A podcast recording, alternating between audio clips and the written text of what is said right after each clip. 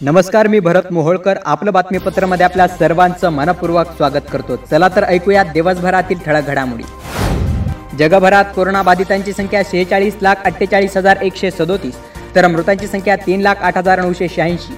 याबरोबर सतरा लाख सत्तर हजार नऊशे त्र्याण्णव रुग्ण झाले उपचारानंतर कोरोनामुक्त. भारत सरकारने नेपाळ व बांगलादेशला दिला मोठा झटका. या देशांकडून तीन लाख टनसून अधिक रिफाईंड पाम तेल आयात करण्याची परवानगी भारताने केली रद्द. कंबोडिया देश झाला कोरोनामुक्त. कंबोडियाच्या आरोग्य मंत्रालयाने दिली माहिती. कोरोनामुळे जागतिक अर्थव्यवस्थेला होणार सहाशे पासष्ट लाख करोडपर्यंत नुकसान. एशियन डेव्हलपमेंट बँकेने दिला इशारा. मैत्री धर्म निभावण्यासाठी अमेरिका भारताला देणार व्हेंटिलेटर. ट्विटरवरून अमेरिकेचे राष्ट्राध्यक्ष डोनाल्ड ट्रम्प यांनी दिली माहिती. देशभरात कोरोनाबाधितांची संख्या शहाऐंशी हजार पाचशे चौऱ्याण्णव. तर मृतांची संख्या दोन हजार सातशे साठ. याबरोबरच तीस हजार सातशे शहाऐंशी रुग्ण झाले उपचारानंतर कोरोनामुक्त. वंदे भारत मोहिमेचा दुसरा टप्पा आजपासून सुरू. आत्मनिर्भर भारतासाठी मेक इन इंडियावर भर बँकिंग क्षेत्रात करणार सुधारणा तसेच कोळशाच्या छोट्या खाणींचा लिलाव करण्यात येणार. याबरोबरच कोळसा क्षेत्रासाठी पन्नास हजार कोटींची तरतूद केंद्रीय अर्थमंत्री निर्मला सीतारामन यांनी केली घोषणा. मात्र यामुळे कोळसा क्षेत्रात होणार वाणिज्यिक खनन त्यामुळे सरकारचा एकाधिकार संपणार. शेतकरी मजुरांनी देश उभा केला आहे त्यांना आधार द्यावा तसेच कोणताही इव्हेंट न करता लॉकडाऊन काळजीपूर्वक उठवावा काँग्रेस नेते राहुल गांधी यांनी पत्रकार परिषदेत मांडले मुद्दे. देश कोरोनाशी लढत असतानाच पूर्व किनारपट्टीवर एम्फन चक्रीवादळ धडकणार. चक्रीवादळाचा ओडिसा आंध्र प्रदेश पश्चिम बंगाल त्रिपुरा मिझोराम आणि मणिपूर या राज्यांना बसणार तडाखा. त्यामुळे या राज्यांमध्ये केला ऑरेंज अलर्ट जारी.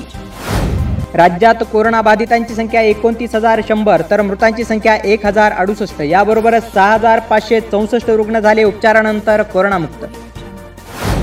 संकटासोबत संधीही निर्माण होते. कोरोना काळात राज्यात गुंतवणूक वाढवण्याची मोठी संधी त्याचा देश विदेशातील गुंतवणूकदारांनी फायदा घ्यावा राज्याचे उद्योगमंत्री सुभाष देसाई यांचे गुंतवणूकदारांना आवाहन.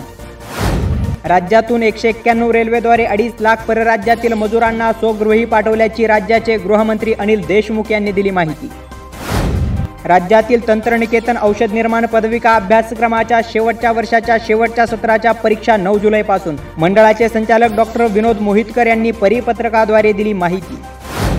आषाढी वारी पालखी सोहळ्याबाबत तीस मे नंतर कोरोनाची परिस्थिती पाहून घेणार अंतिम निर्णय राज्याचे उपमुख्यमंत्री अजित पवार यांनी दिली माहिती.